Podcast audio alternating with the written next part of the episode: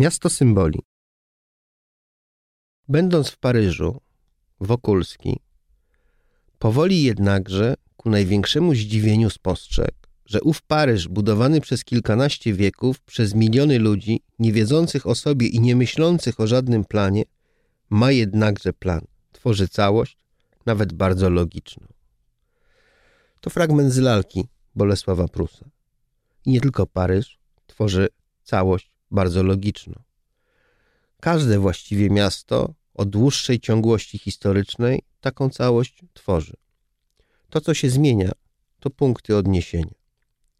Społeczność zamieszkująca zwartą przestrzeń miejską dla lepszej orientacji nadaje charakterystycznym jej punktom nazwy, które niosą ze sobą pewne wartości kulturowe.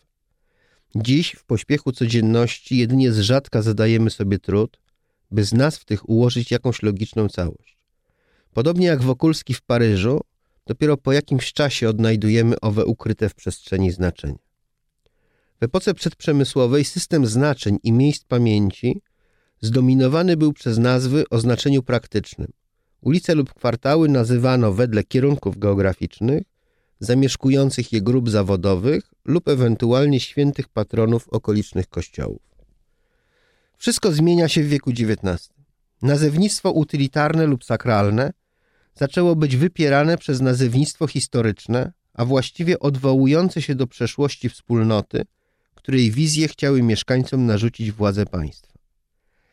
Ważne miejsce w przestrzeni symbolicznej zajęły świeckie pomniki, wcześniej stawiane tylko wyjątkowo. Podobną rolę pełnić zaczęły nazwy ulic.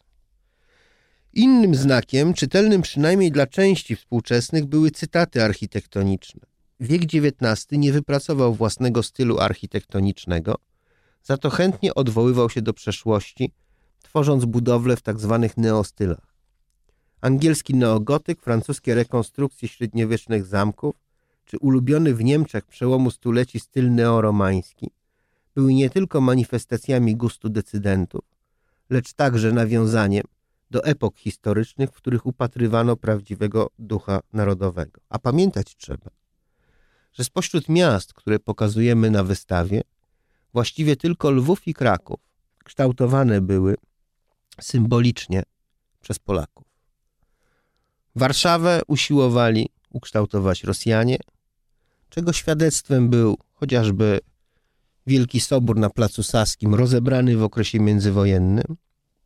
Z kolei Poznań ukształtowany został przez władze pruskie, a potem niemieckie, co z kolei symbolizował zamek cesarski zbudowany w stylu neoromańskim w początku XX wieku.